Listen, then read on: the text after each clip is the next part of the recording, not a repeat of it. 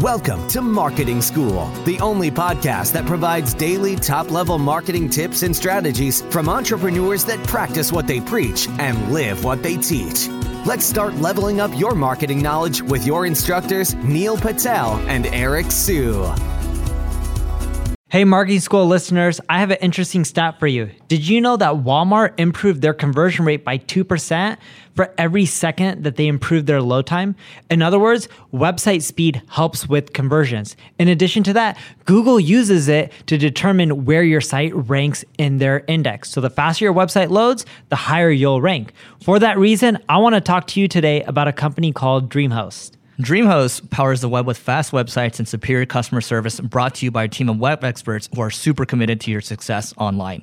We've worked with them to create a special offer just for marketing school listeners. All you have to do is go to dreamhost.com slash marketing school to learn more and get your website online today. Welcome to another episode of Marketing School. I'm Eric Siu. And I'm Neil Patel. And today we are going to talk about if you should sign up for TikTok in 2020. So, Neil, what is TikTok first and foremost? TikTok is a social network. Think of Instagram uh, and YouTube, but it's mainly used for much younger people, kind of like Snapchat.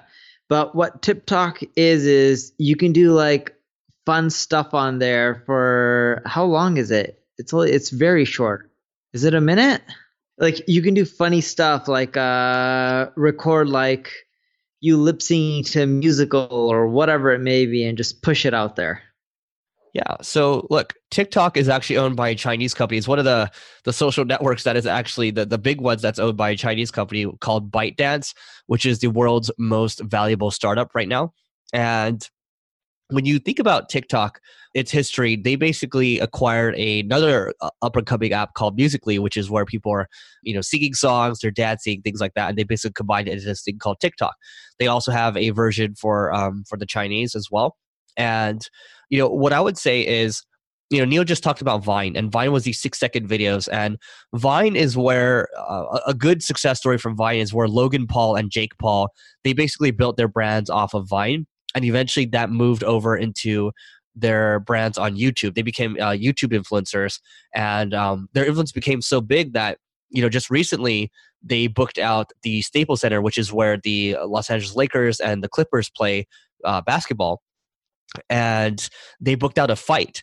Logan Paul fought this guy named KSI, who's also another YouTube influencer. And literally, I mean, look, they just off the sheer influence that they have, they had a sold out audience watching. It was just two people. You could call it amateur boxing, but it was a really, it, was a highly, I guess, hyped up event. And I think uh, Bruce Banner, the guy, the, the Let's Get Ready to Rumble guy, he was he was actually there, you know, and I think they paid him for that too. So just imagine like these guys built their influence off something that's very similar to TikTok. That's certainly a possibility for uh, someone moving forward that is going to build their brand off of TikTok. So, Neil, what is your take on TikTok in general? I know you have two schools of thought here um, in terms of how people should proceed. When I look at TikTok, you know, and Eric mentioned, it, it's pretty much entertainment. So just like Vine, a lot of people are dancing. A lot of people on TikTok are doing like lip singing and dancing around with songs and stuff like that. If you're trying to monetize and make money, it's too early. If you don't have a big marketing budget you don't have a ton of resources, you don't have a ton of people on your team. At this point, I believe TikTok is large enough because they pretty much have over a billion users, right? When you combine the Chinese version versus the rest of the world version. With over a billion users, it's very rare that it's going to disappear at this point.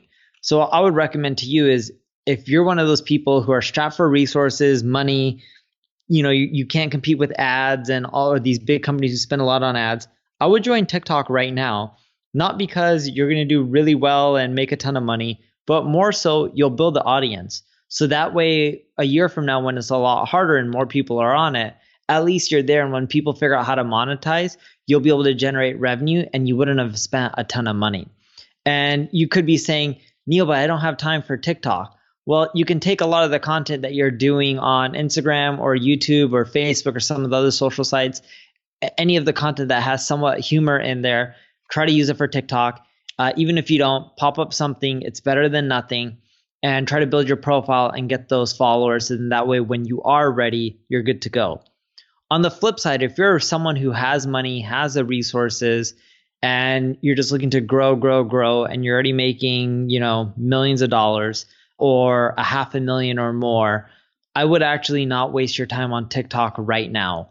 Wait for people to figure out how to monetize. Wait for people to figure out hey, here's how you grow the right following so you can make the most amount of money because not all followers are the same.